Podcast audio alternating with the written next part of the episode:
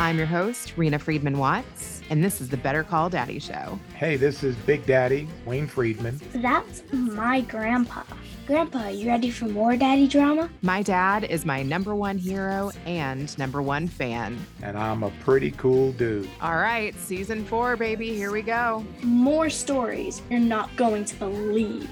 And maybe you will after you listen. Five stars. Five and a half stars, two thumbs up. You are a pretty cool dude. I love you, Mommy. Don't stand on the table and damn the public. You'll get some words of wisdom to live by. Here we go again. Better call daddy. You know what your problem is? You like me. Yeah, I do. Each week, I interview a guest, share the stories with my dad, and then he weighs in at the end of every episode with his wisdom and wit. Hey, Grandpa. Everyone from influential players to inspirational fathers, and of course, controversial people. Grandpa, my mommy's calling. Creating that legacy one call at a time. And welcome to the Better Call Daddy Show. Stay tuned. Where's the music? Better call daddy cause he knows you best. Better call daddy cause he's bringing the test. He sees possibilities. Possibilities. Ooh, better call daddy, he'll be by your side.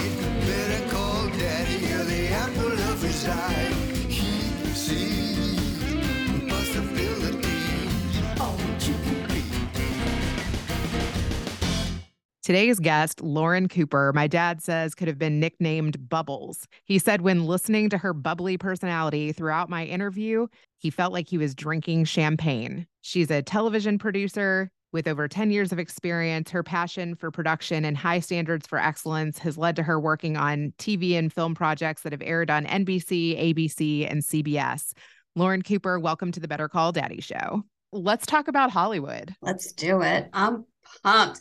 It's funny because I dream about Hollywood like 24 7, but I've never actually worked there. All my production work has been on the East Coast in New York or New Jersey. I've never hopped on over to the West Coast. That's a future summer plan of ours, which I'm pretty excited about. But I've been talking to a lot of people. People say it's kind of slow there. So I know I'm a little nervous. I'm excited to go check it out, but I'm a little nervous. I would love to know what production is like on the East Coast because I experienced the other. It's funny because it's cold. I find myself being cold often because I, for some reason, am filming. It's either raining or freezing outside, and we're always outside unless you're in a studio. And studios are cold because the equipment and the lighting and everything. And so I'm always cold. Bring a sweater or a sweatshirt. But yeah, I mean, everybody's really nice, but it's no, for me, in my experience, it's always been you work, you get the work done. I mean, and that's also my personality. People would be like having fun, and I'm fun, but I always like to make sure my work is done because otherwise it's on my shoulders. And I always like to know, all right, work is done. Now let's go play, as opposed to let's like, this could take us an hour we'll do 15 minutes here and 15 minutes here. Like everybody in New York is kind of really focused and determined, which I enjoy but I think I'm kind of ready to take that step into the Hollywood production because there's bigger projects, more exciting projects, a lot more people to connect with and collaborate with. And so I'm pumped to kind of expand my production to bi-coastal. But yeah, I mean, I'm really, I just love it. I love producing and I was actually just tweaking my resume today and I've tweaked my resume as if it's my full-time job because I just love I love tweaking my resume. I don't know why. It's a space here and a space there. Like I love it when everything is so symmetrical and in my eyes nothing is like ever perfect. So I'll like quickly, you know, tweak it. And I was going over the types of production that I've done. That is one of the longer lists that I have on my resume because I was like I've done commercial i've done features i've done tv i've done scripted non-scripted documentary you know docu-series and it's all the same. And as long as you love the work and i love the work i just enjoy it. And so people are always like well what do you want to do specifically in production? I was like i want to produce. That's all i want to do because you know you can say i'm going to limit myself to tv i'm going to limit myself to film but uh, it's all if the passion is there and the the project is exciting it doesn't matter to me exactly where i am producing it's the same skill set What does a producer mean to you? so a lot of people don't know what a producer does And that's like probably the most common question I get. And aside from talking, I'll like throw out, you know, budgets and schedules. That's basically a lot of what I do.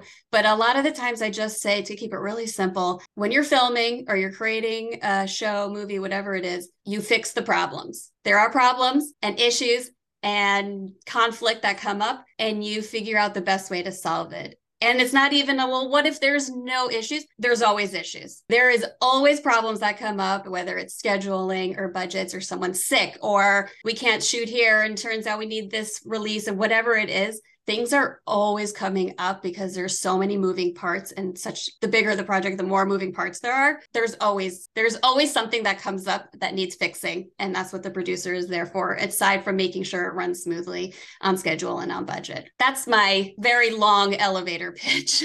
So what kind of budgets have you worked with? And what all goes into a budget that people might not know? I've worked on small, small budgets. And when I say small, I'm talking about like $10,000 for something. And the biggest project I've done was, I would say, half a million dollars, which in the long scheme of things in, in movie world, it's not a ton. But for me coming out, that's that's a whole lot of money for me. That's like how much my house costs. It's a lot of money to work around. It's also not my own money. So that also kind of adds to it. I mean, you really, really have to go through everything that goes into the budget. So you need to think about everybody's time, all the equipment, how many days is this going to take the editor to cut? How long is it going to take the lighting department to set up and hair and makeup? And if you have a tight schedule, not really tight schedule, like in a little bit amount of, uh, you know, short amount of time, but if you have a tight schedule in the sense of it's concrete and you know exactly what it is that you're doing and when you're doing it, things should run smoothly. So, things I think people oftentimes forget are things that happen in post production, whether you have to think about usage rights and music and, you know, mixing audio. A lot of people don't, you know, color correction.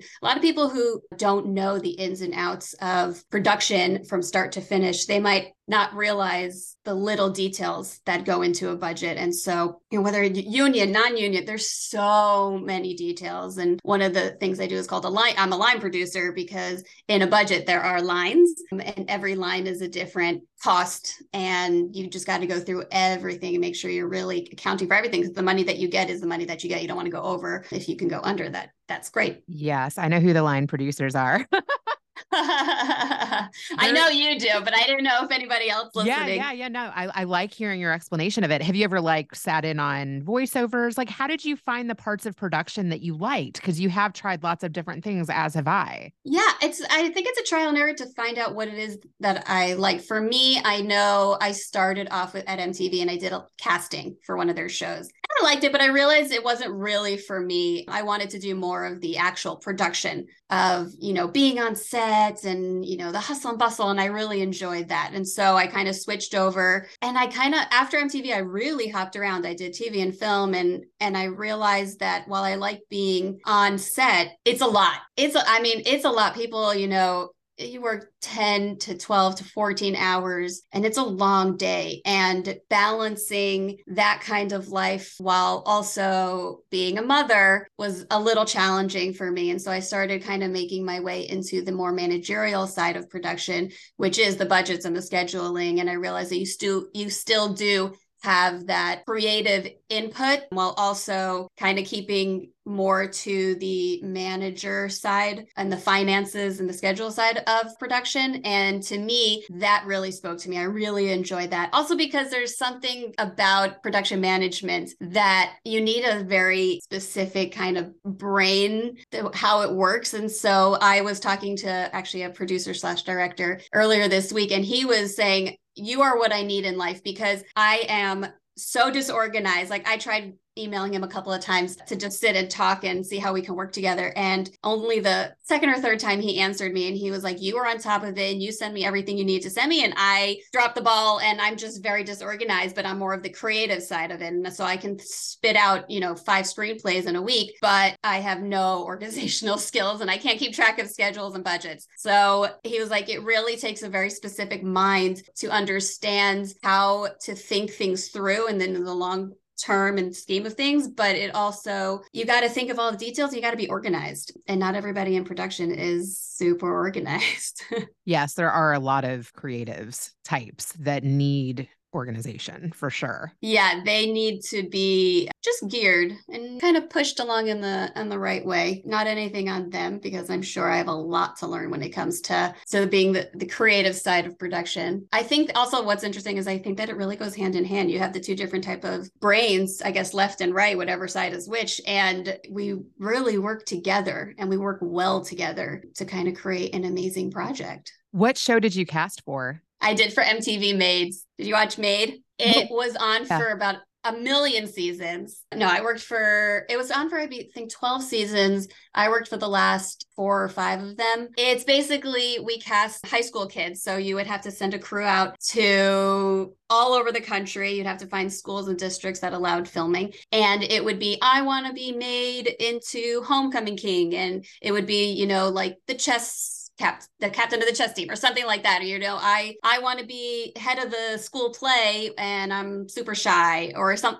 something like that where they wanted to be something that they were the opposite of. And then we would bring in a coach and it would be this whole process that we would kind of document and see how they get from point a to point b with a little push. So i worked on that for a long time. And it's nice because you really see how you you impacted people's lives you know to the skill set that you teach these kids. I mean i get that we're putting a camera in front of them and you know making them do these things that are hard for them but at the time it's probably hard. But right now they're probably they were in high school let's say 15 years ago like they're old now. They're older. They're us. They're millennials. And so they are probably using those skill set. You know someone who is shy is probably using that that public speaking skill set that they learned on Made and conducting a boardroom or whatever it is. And I feel like we made a difference, as silly as an MTV show is. It really made a difference. Did you ever want to be made? My whole life, like every day of high school, I wanted to be made. What do I want to be made to, into? And you know what? It all revolves around production. I kid you not. Back in high school, at first I wanted to be made into an actress because I knew I wanted to work in the movie business and TV, and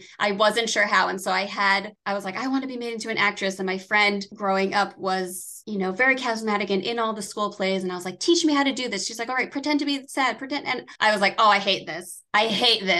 And then I think it wasn't until my senior year of high school, I took like a production media class and I was like, this is my dream. This is what I want to do. And so I was like, I'll be behind the cameras and I'm so happy to do whatever it is. And I hopped around until I found I was like, oh, producing, like I can do that. And I'm one of those people who I knew what I wanted to be when I grew up since day one. And it evolved. You know, I definitely don't want to be in front of the camera now. And I know Why? exactly I can, I'm terrified.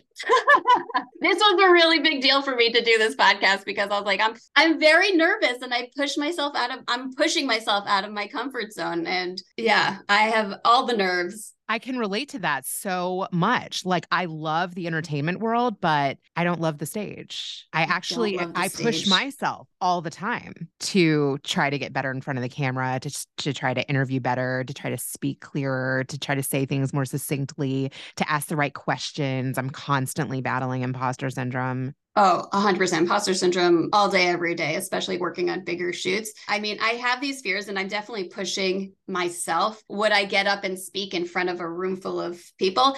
I say my initial response to that was going to say no, but I was thinking my friend just told me she's a teacher and she has a career day. She's like, Who wants to come in and do career day? And I was like, You know what? I'm going to tell her that I'm going to do it. And they're kids. So hopefully it won't be so, so bad but even that like makes me nervous. And so i just am pushing myself. I got to do what i got to do to get where i want to go I 100% agree with you. Wow. What about your folks? I know that you have a special relationship with your dad, and he's quite a little bit of a performer. You guys I perform do. together. yeah i love my dad so my parents are really supportive it took them a little bit of time to fully understand what it is that a producer does as people don't know and it took them a little bit to understand like okay i'm not this is a real career it's a real career and i can make a living out of it but they are so supportive of me and they'll back me up and support me in every way possible in any way that they possibly can but me and my dad it's funny because me and my dad always had this special bond i'm the only girl and he- always says like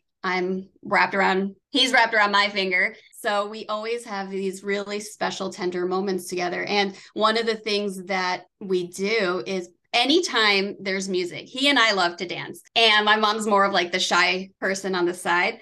And we started this when I was young, so much younger. I can't even begin to tell you at what age. And anytime there's music, and he would just grab my hand, whether or not people were dancing, and he would grab my hand and we would dance together. And it's like the like old fashioned dancing of like swinging each other and dips and everything, hands behind the the head. And we had this whole routine planned, and we knew it. We had the dance moves, and it was to the I mean sadly we haven't done it in a while but I'm going to bring it back because I loved it. And I'm telling now my husband to do these things with my daughter. I was like she'll remember this. These are that is the moment I remember almost more than anything else about how we used to dance all the time together. And like people would stop and stare and applaud us and we loved it. I i loved it. That's so sweet. I feel like my dad is really a ham too. And that helps me in being more confident in myself. Do you find that as well? I do. And it's funny because I feel like confidence is just something as a person and as a woman, I feel like I suffer with. And it's a constant struggle to be working on my confidence. And I'll call my dad now and say, Hey, you know, I'm really nervous about this. I'm nervous about the po- uh, going on the podcast. Like, what if I can't speak correctly or well or articulate what I have to say. He's always so so supportive and almost in a not, no nonsense way saying, "What do you mean you're going to do great? Of course you're going to do great. Like you're amazing. Of course, you know you have this, you have that." And he'll be my pep talk in my head saying, "You know, okay, I got this. You know, don't worry about it." He's always so supportive and always there for me to listen, being like, "You're awesome. You're awesome. You got this." And that's like the the little confidence in me is is growing definitely from my parents my husband but yeah my dad is always so supportive. I love that. What do you think he is the most proud of you about? weird that you're about to make me cry right now.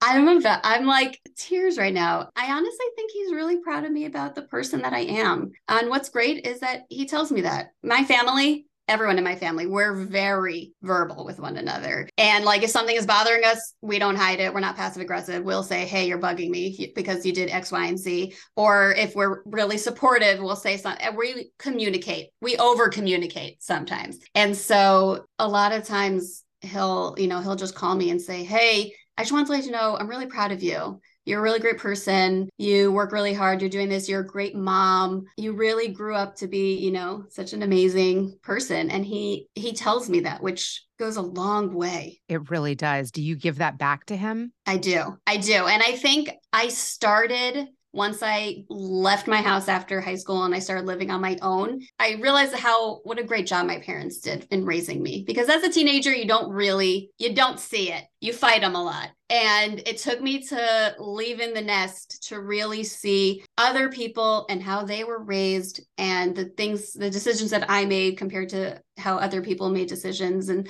seeing other people's parenting. And I was like, you know what? My parents did something good. And I tell them, I wrote a letter to my parents. This was a year after I graduated high school saying, Hey, I just want to let you know I see it now. I see it and I apologize for what I did when I was little, but like you raised me and my brothers, you raised us good. Thank you. What motivated that? I don't remember. Something must have happened. And I guess I don't remember. Did you need a car? No.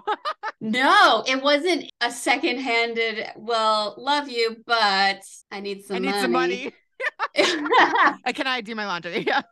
right, exactly. No, I think something must have happened. I must have, I honestly don't remember, but my parent, the reason I remember that email is because my parents still talk about it. They're like, remember when you wrote that email to us? And that was really eye opening for us. And you changed. And that's when, you, that's when we realized like, you got it.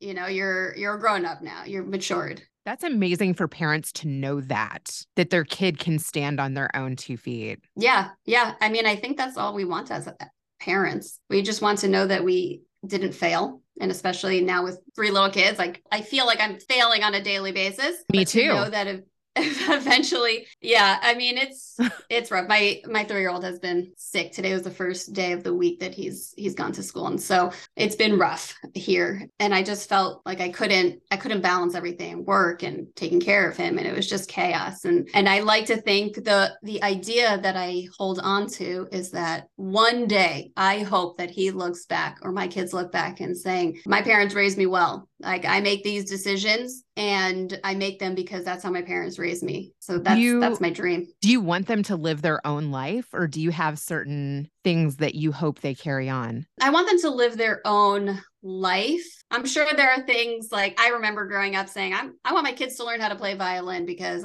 that seems really cool and I never learned how to do that. But none of my kids play violin right now. Like it was I have all these big ideas and then when it comes to it and they're like, I want to do that. I was like, you be whatever you want to be and I want you to be so independent. You make your own choices and this is your life and you know, I want you to be as independent as free-spirited as you possibly can. So I think in the back of my mind like if you were to ask me I was like, I want this and this and this for my kids, but then when it when they asked me about it, I was like, do whatever you want. It's fine. I want you to have the greatest life. Do you feel like parenting slowed you down at all? for sure. In some ways, I think it slowed me down in I'm able to now prioritize where my time is because it used to be I would be on set for let's say 12 to 14 hours and that would be fine. I'd come home and I'd have a slice of pizza and go to sleep and do the same thing the next day. But as a parent, you can't do that. I remember what changed it for me and this might be a little too much information, but I'll just share it with everybody. I remember right after I gave birth to my firstborn, my daughter, she was, I would say, probably six weeks. Somebody called that they had a project. And so I was on set like within a week. I had, you know, a week to set up. I literally had her breastfeeding with my arms over her on the computer working. And the day I was on set, it was like in a warehouse and I had to pump. And I remember sitting on the floor of this dirty bathroom, the one bathroom for the entire cast and crew. And I was just taking up the one bathroom for 20 minutes so I can pump. And remember thinking I'm mortified and disgusted. And like, this is just not. And I think nowadays, that was a long time ago. So nowadays it's different and people respect this more. And there's different rooms and accommodations. But back in the day, it was back in the day as if I'm 100. But back, in the day, it wasn't like that. And I remember thinking, I can't do this. So I definitely slowed down my production and said, hey, I want to produce, but I can't do it if it's going to impact my life. And having that work life balance is crucial to me. And so, that doesn't mean 50 50 every day, but that does mean some days I work more and some days I'm a mom more. But I have to have those, I need to have both of those days. So, work wise, it's definitely slow me down. I definitely pick specific jobs and projects based on what I feel like I can handle, what I want to handle. But I also think it quickened me up. As a mom like my reaction time and the amount of things that i can multitask in my brain and physically is out of this world. I move so much faster. My brain somehow moves so much faster where i feel like i'm multitasking every second of every day whether that's you know, even doing this, I'm like, okay, well, I got to pick the kids up and I got to do this. Like, I keep track of everything in my life as best I can. I just feel like I move so much faster and I time manage more and more efficiently. And I think that motherhood really teaches you that, or I actually think that motherhood would make someone a better producer. I 100% agree. And it's funny because sometimes I think that sometimes I'm almost nervous to say, like, I'm a mom because I feel like sometimes people would be, you know, say, well, you know, you have other priorities. What if we need you here? What if your kid is sick? But honestly, if you trust that person, if you're going to trust me to produce your project, then you need to know that if that ever happens, I'm going to cover myself. You know, I will plan accordingly. I will move quicker. I can have, listen, I was on a call yesterday and my son was sitting next to me screaming his head off that he wanted water, but I couldn't hang up the phone. It was, it was an important call. And so I very off camera was trying to help him and I got done what I needed to get done with him screaming in the background. And sometimes you just got to do that and it works out that way. But I agree. I think motherhood almost makes me work harder and more efficiently where I see it as a pro and it boggles my mind that people see it as a con. Yeah. Yeah. I mean, it makes you much more of a problem solver. You're having to solve problems all day long. All day long. It never ends. Work, home. It's problem solving 101. If that makes sense. I mean, it's funny because it wasn't until my fourth kid that I got a nanny and I was on a nanny show after having worked on a nanny show for three seasons. And this nanny, Windy City Nanny, who's now been on my podcast, Florence Ann, she said, You can have it all. You can have both. It is possible. And it was so interesting actually to hear that Right. Because most people say you can't, but I think you can as long as you have help. You can't do it. You can't have it all alone. There's just not enough time in the day and not enough energy. And I think if you have the help and the support system and the people around you, your your crew or your village, like that's really what it is you need help. And if you have that help and you have that support system around you, there's no reason why you can't have it all. Speaking of community and finding your tribe, talk a little bit about some of your mommy blogging and the community that you built around that. I think that's really cool. Yeah. So when I decided to step away from production, I ended up making my own content creating, mommy blogging, influencer page. I created it because I wanted to continue producing. That was my way of my creative outlet. And I wanted to keep creating content and keeping those juices flowing. And I created, well, originally when I sat down, I was like, okay, well, what should I blog about? You can blog about so many different things, fashion and whatever. And I was like, I'm not really into crazy fashion. Yeah, I love fashion, but I'm not super into it. I love travel, but I'm not super into it. But being a mom, that's my life. And that's where I am right now. And finding somebody who can help me with whether it's hacks or cheap products or toys that keep kids busy for more than two seconds, those things go a long way. And I found that there wasn't a place where I can find that where I related to the person. And so I decided to create it. We being me, my family, my kids, they were big old troopers and everybody was involved. And I found something and I blogged about it or, you know, created a reel or TikTok or whatever it may be. And I really enjoyed the community. There's I stopped content creating for Instagram and blogging about almost a year ago. And there are still people on the app. I keep my page open and available only because there are still people on that app that I talk to on a daily basis. I have friends that I made through Instagram that I met on Instagram that I talk to on a daily basis that we know more about each other's lives than people who live around us and are, you know, our friends physically in front of us. One of my friends, her husband's going through stage four cancer. And we're, while we can't be there for her, we are sending her cards, we're sending her flowers, we're sending her as much as we can, checking in on her because we want to support her and want to be there for her. But I've never met her. And so the community that I've made is really unbelievable. And I really I enjoyed it. I really enjoyed mommy blogging because number it got me in front of the camera and that was something that I had to overcome and I practiced and talk about taught that. myself. Yeah. yeah, it was I remember it was being it was so hard. It was so hard being in front of the camera and I would, for, at first, I was scared to push the record button. And then I was like, you know what? I'm going to click it. I'm going to click record. And if I don't like it, I can always re record. And if I didn't like something that I said, I can always just do it again. And I think that helped. And it's just practice. I used to have people message me all the time being like, how are you doing that? And I was like, honestly, practice. If you looked at the videos that I did a year ago, they are not as good and as comfortable as I am right now. So it's a lot of practice. And I also think it's a lot of pushing yourself because once I was fine, you know, recording, I decided to go ahead and have live guests and do one of those like Instagram lives. And I did that once a week with different guests, kind of, you know, I guess kind of like this of people coming on and saying, Hey, you know, what can we do? And then practicing public speaking live. And that was very nerve wracking for me. And, and it's, I think that's where I am now. Listen, I'll always get nervous, but put me in front of a camera and say action, I'll go. You know, I can do it. But it used to be that I said, I married my husband because he's the public speaker. Now I never need to public speak ever again.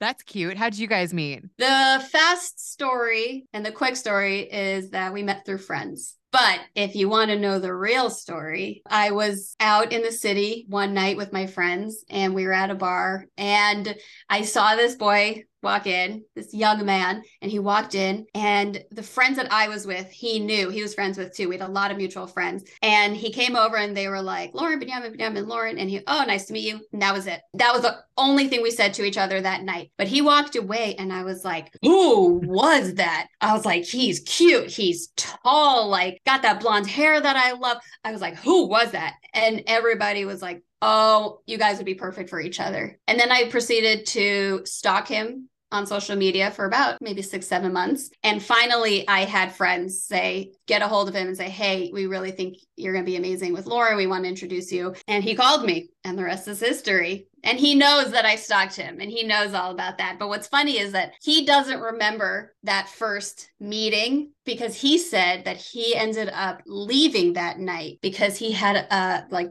stomach bug or he ate something and he was not not he likes to be clear he was not wrong but he was throwing up because of something he ate and he ended up immediately leaving after he met me to go home because he felt terrible and i was like i just met my dream man and he knows i stalked him and you know would stare at his picture being like i need to meet this guy and he's okay with it we're meant to be I love that. How is he as a dad? He's so amazing. I honestly think I look at him and he makes me be a better mom. He's so patient with the kids. And that is something I definitely have to work on a little bit with my patience. I love that he's the one that they go to for fun stuff. And I like to see that where they, you know, before bed, they'll be like, we play ball. I'd be like, no, why are we playing ball inside the house? And he'll be like, all right, let's go, three catches and like it just brightens up their day. That's all it is. And i'm like all right whatever. And he's so good. He's so caring. He's always the one who carries them on his shoulders or his back or remembers say hey you know I remember a lot of things, but he'll be like, "Hey, we need to pack lunches and we need to pack snacks." And he's the one in the morning who does, you know, gets everybody ready and out the door I physically drive them to school, but he's the one who gets them out the door. And I give him 100% credit for that. And he's really great. I think as a dad, but also as a partner to have that balance because we both work full time and being a parent is full time and taking care of a home is full time. And so to have somebody who splits the responsibilities with me is just huge. He's so supportive and so wonderful. And he's hilarious. Yeah, I love Makes that. Makes me funnier. How does he make you laugh? Everything. I think he's just hilarious. I just like everything he says. He just is so funny. And if there's ever a joke that doesn't land and I don't understand it, he'll be like, all right, next one. You know, don't worry about it. You'll get it. And then two minutes later, I'll be like, no, I get it. I get it. And be like, there you go. You got it. That's sweet. You know, I feel like in the beginning of a relationship, it's really important to talk about what you want the house to look like or the home to look like. Did you do that at all, or did you just jump in the deep end? We spoke about it a little bit, but I think we also kind of found our own way. Our homes, we were raised pretty similar. Our parents are all very similar. They they're friends and they go to movies to the four of them together without us, and we're like, that's cute, but weird for us. But by all means, do what you need to do to have fun. I think that we just kind of morphed into I think we morphed into what happens on a daily basis. And, you know, I bring certain aspects and he brought certain aspects to the table. And we say, okay, how do we make these both work where we're both comfortable? And there's certain bigger ideas that we had to discuss, you know, religion and how we wanted to raise our kids and how we wanted to live. But other than that, the more detailed day to day life, we just kind of ebb and flowed and just kind of morphed. And we're very, we're not so similar. He's more quiet and I can chat up literally anybody anywhere, but we have the same morals. We have the same, you know, mutual respect for each other. And it shows, I think, in our home. That's amazing. That's a big blessing. Yeah. Wow. Yeah. I got lucky. He's a good catch. That's awesome. Do you want to talk at all about Shabbos and like how that plays into your life at all? Sure. I think it's Okay. cool that you've been doing that since you were a kid because I didn't start keeping really the Sabbath until I think I was like 25. Right. So I grew up, I'm Jewish, I grew up religious, and same thing with my husband. And so we both have been, since we were born, you know, keeping Shabbos or Sabbath, and which means we don't use any electronics, we don't touch lights, we don't cook, we don't do any work from Friday night to Saturday night. That is something that's really important to me. That's something important that we, you know, deliver to our kids and show them that it's important to us it should be important to them but it's funny because as a kid you grow up and you almost are annoyed by it because you want to be connected to your friends on your phones and you want to play video games and you want to watch TV and you want to drive places. And so as a kid and a teenager growing up, you just think, oh, this is a, a burden. It's cumbersome. And now as an adult, I look forward to Friday nights every week because it's a time for me to unplug. I turn my phone off, I turn my computer off. It's time for us to have uninterrupted family time. And yes, we go out and we see friends that we walk to and things like that, but we always make sure that there's time for us to just talk. Our weeks are so jam packed there are some days on or some weeks on on Friday night my husband and I sit down and we're like, okay, we haven't actually spoken in like a week. So here's the recap of my week and here are the the things that we need to decide on. And and that's our that's our time to talk. So it's nice that you know there's no distractions there's no phone there's no work. It's just quality family time. And as a mother that's something I cherish because I know a lot of people don't have that. It's hard. It's hard to unplug if you don't feel like you have to. And the fact that I do because my religion is, you know, it's part of my religion is very healthy, I think, for me. I oh, really oh, God, enjoy yeah, it. Definitely. Have you ever struggled with religion? Yeah, I I mean, I think there's always a, a growth that you need. I remember when I was younger, I had a lot of questions, and my parents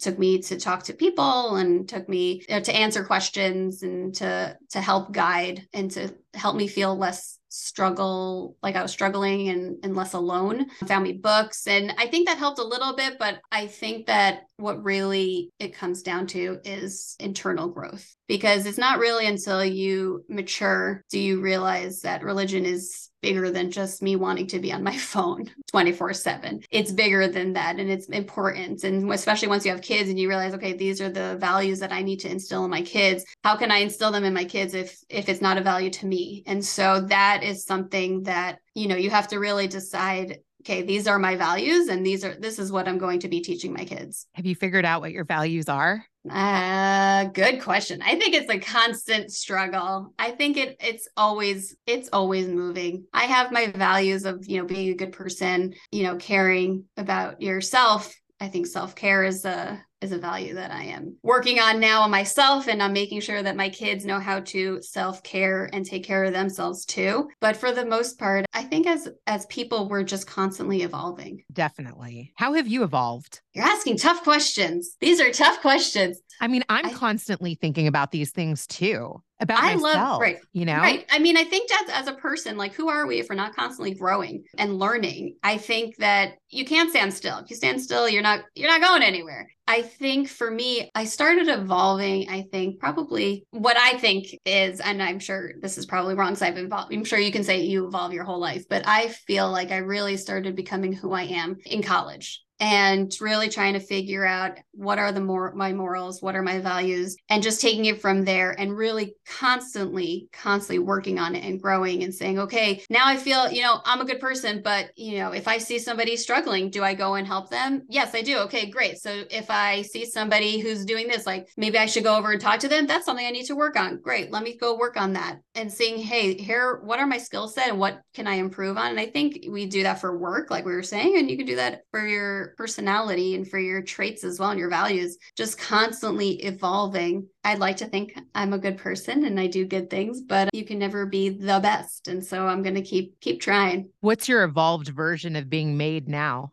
I want it to be made. I want to be made into Superwoman. Probably so I can just have it all, have my shit together. Just got it. I just want to have my shit together. Excel at work, excel at being a mom. I want to be super mom. And I don't ask for help as well as I should. And so that's where the village comes in. And so, yes, you can have it all, but I'm not great at asking for help. And so that's really where I need to to work on. But yeah. Who do you need help from? I mean, help from everybody. I know when I had newborns and babies, I refused help of people just wanting to, you know, help out, bring me stuff. And I was like, no, I got it. I got it. I got it. I'm strong. I'm strong. And it's no, that's not being strong. You're suffering. Like people want to help you. I think that was very eye opening to me that I felt like I was going to be a burden to somebody. I don't want to be a burden. And so I think that once you realize people want to help, which makes sense. I want to help people. You know, people wanted to help me. You just have to say, okay, I understand I'm not being a burden. And it's helpful for me if you help me and it makes me feel good and you want to help. And so I need to start accepting, accepting help. And you and I talked about this a little bit too, even in reaching out for jobs and for help in navigating getting back into where you want to be. What is the right way to ask for help? What have you found that works for you without it being just transactional? I think that it, listen, if you're going to your friend and you're saying, "Hey, I need you to come over and watch my kids for five minutes," they'll do it. A friend is is somebody who should help you unconditionally. No, yeah, no questions asked. If you're going to a stranger for help, and listen, especially working in freelance, you need that help. You need that, you know, that network. You got to build your network. And so I think the best thing that you can do is instead of saying, Hey, I'm looking for a job. Can you help me? You can tweak that and say, Hey, I'd love to pick your brain. You have the job that I am striving for. I'd love to know, Hey, what's it like? How'd you get there? And then with that conversation, people are more likely to answer that conversation. With that conversation, 99.9% of the time, they're going to be like, Oh, you know what? I'm going to introduce you to this person. I'm going to keep your resume on hand for the next time I hear a job. I'll keep you in mind. And so people are so forthcoming with help without you even having to ask for it. That is my my tactic and and for me I love networking and I love reaching out and talking to people. And that's how you and I met. You reach out to me, I reach out to you. It's great. It's really, really helpful to say, hey, want to pick your brain. Do you have five minutes? Do you have 30 minutes? Whatever it may be. And you never know who that person can connect you to, who you can connect that person to. And I honestly believe in karma and what goes around comes around. And there, to this point in my career, so many people helped me along the way. And I always think about my Oscar winning speech when I win my Oscar, all the people I'm going to thank. And I think of the mentors that I had along the way and thinking it's a long list because there are people, there's so many people who have passed me along and who have helped me. And, and in life, the people who have passed me along, you know, I know this person, great babysitter here, great, you know, this hacked, whatever it may be, which is essentially, I think, what I was doing in my in my blogging that you need the help you need the help and i needed the help and and the people who were there for me helped and I think it goes a long way. Give me some of those stories of people that have helped you at work. Yeah. Or even how you landed some of your opportunities because everybody wants to know how to break into the industry. Yeah. Yeah. I mean, a lot of it, I think, is right place, right time, but it could only be right place, right time if you're on the forefront of people's minds. So, the craziest story of how I got my very first production job was I was online at NBC first to be in the audience for some show. I think it was like Jerry Seinfeld's show. I don't even remember what it was for. And I was online to be in it. And I was telling we you know, in 30 Rockefeller and we were standing there and I was telling my friend, my dream is to work for NBC and I want to work in this building. And the person in front of me turned around and said, Oh, I'm a producer here. And I went, What? And we spent the entire line. He was asking me all these questions, and we spent the entire time talking, which is probably why I don't know what that Jerry, Jerry Seinfeld show was about. And he connected me to the right people. I worked there for about six months and it was wonderful. So definitely that was sheer luck, right place, right time. But that's really all it takes because he passed me along to HR and HR was like, I need you to start that, you know, I think it was like end of June or something. And I was like, I something's I'm working. I can start beginning of July. It was a couple weeks later. And she was like, Well, we really I was like, tell me what you need and I will make it happen because I finally found the person I need to talk to and I will make it happen. So tell me what it is you need and I will do it. And I ended up working on the show before the Today Show and got to work at like three o'clock in the morning every day. And it for me, it was worth it because I was in the place where I wanted to be and I was working doing what what I wanted to do. So I think it's really right place, right time. But you also have to have that drive and saying, okay, now I'm talking to the right person. What do I need to do to get this job? I will, you know, literally do anything. And I think it's the other thing is that I think it's really helpful to, like I said, be on people's minds. The more you network, the more contacts you have and you know what i started doing recently because i'm trying to find something out in la is make a list of all the people i've reached out to and saying hey you know you and i work together on this i want to try and go out to la do you have anybody i can contact with that you could connect me to. Not find me a job, but connect me to. So that way I can talk to them. It's so much easier for somebody to be like, hey, let me connect you to this person. Let me connect you to this person. Let me connect you here. Instead of being like, well, no, she, she just wants a job and she's using me to find a job. And everybody wants a job in the industry. So I think that goes a really long way. It's just making those connections, being really sincere about it, and don't ask because people will will offer and it comes off more genuine. I also think that it helps to remind people and i think that's you know saying in people's forefront. I forgot exactly what i was going to say but i think it's helpful to know who's there for you and who's not. You got to know who's in your corner. You can reach out to a lot of people and i can hang up from a call and say this person is too competitive. And not competitive in a good way but competitive in a bad way that they they wouldn't want me to succeed above them. And that's something like trait you really have to kind of point out and and say this person's not worth my time. I was when i was at mtv i remember there were produced and i was i was a pa i was a production assistant. I was low of the low the lowest you can be. I remember there were all these female producers that i would look up to and say, Hey, that's amazing. I want to talk to them. And they would not give me the time of day. And that's, I was like, I'm not competing with you. We are not in competition. We're not fawning over the same jobs. You have like 10 years of experience ahead of me. And there's no reason for you not, not to help me. And so I think it's really important to make sure you find the right people. That is a great point. I would definitely agree. And I was just going to add one thing to what you said is that I really liked what you said about, hey, just do you know anybody in LA? Like, I want to go out there. Who can you connect me to that I could have a coffee with? I think that that's a really good approach. And and how can I help you back? Like, is there right. anything that you want to work on, or anybody that I'm connected to that I might be able to introduce you to? Exactly. There's a production assistant that I reached out to on LinkedIn. So we've never met. We've had, you know, just a, a Zoom conversation. She was really, really sweet, and she was interested in my my work as a producer. And I was really interested in her work out in LA and post work, post production work, because I am just getting into post production. Most of my work has been in pre production and production. So this is mm, the job that I have now is really focused on post production. So I was asking her about that. And just from talking, she was like, you know what? I really want to be a writer. And I was like, you know what? I know an amazing writer who has passed me on to other people. So he's definitely willing to help. And he's definitely the type of person to give insight and advice out in LA. Let me connect you. It took a little bit of time, but I actually just connected them. And now that I connected them, she's like, okay, now what, you know, how can I help you? She had my resume and I was like, you know what? I would love to talk to any of the hiring managers out there, or if you know of any of the producers, line producers that I can connect to, to see how they got there. I'm happy to talk to anybody because you never know who is the right person to talk to, who can pass me to the right person. You just have to keep all your doors open you never know. My dad is going to love this episode. Is there anything that you would like to ask him?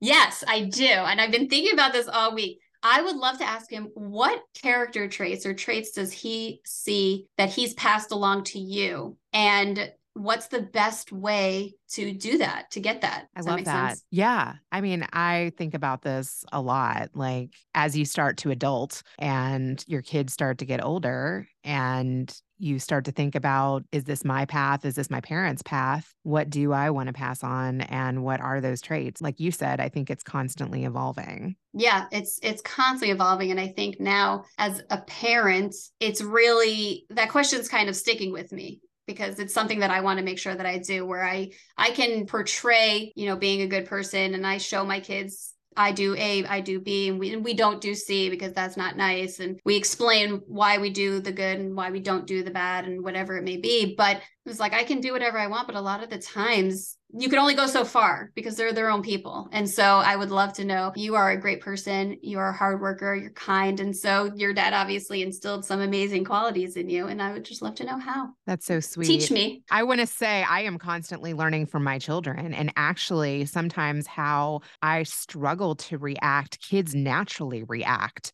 And I even compliment my kids on being themselves and not being jaded by the world and coming up with some pretty good solutions. So I that's another plus that you can add to being a producer is that kids give you insights And kids keep you young and kids keep you real. So young and real. And it's so real. You just can't fake it with them. They read right through that. And I, I feel like sometimes in the last couple of years, just because it's been so chaotic with the three kids, and the pandemic, everything working, it's just been chaos. And I, I find myself almost making sure to give them my undivided attention and putting my phone in another room and saying, I'm going to sit on, like, I used to sit on the couch and watch them play. And I was like, no, get on the floor and play a game with them. And even if it takes five minutes, you just got to do it because it goes a long way. I can't keep just watching my kids play, but I'm going to go out there and run around with them and and you got to remember to be a kid and to be young and I'm feeling very old, but my kids got to keep me young. I love that. Well, if anybody listens to this and they know somebody in LA, how should they reach out to you to make an introduction? That would be amazing. You can email me, Lauren, L A U R E N B, Cooper, B as in boy, Cooper, C O O P E R, the number one at gmail.com. And I would love any assistance and I would be happy to assist back. Also, what's that Instagram page if you are still reachable there? 100%. It's called the LB blog at the T H E L E L L E B B E E blog, B L O G dot com. The LB blog. I love it. LB, gonna, like Lauren Beth. That's my name. I'm going to find you there. Cool. Go find me. Yay. Thank you so much for this. No problem. Thank you so much, Rena. This is lovely. You've heard from my mom. Now, let's switch it over to Grandpa.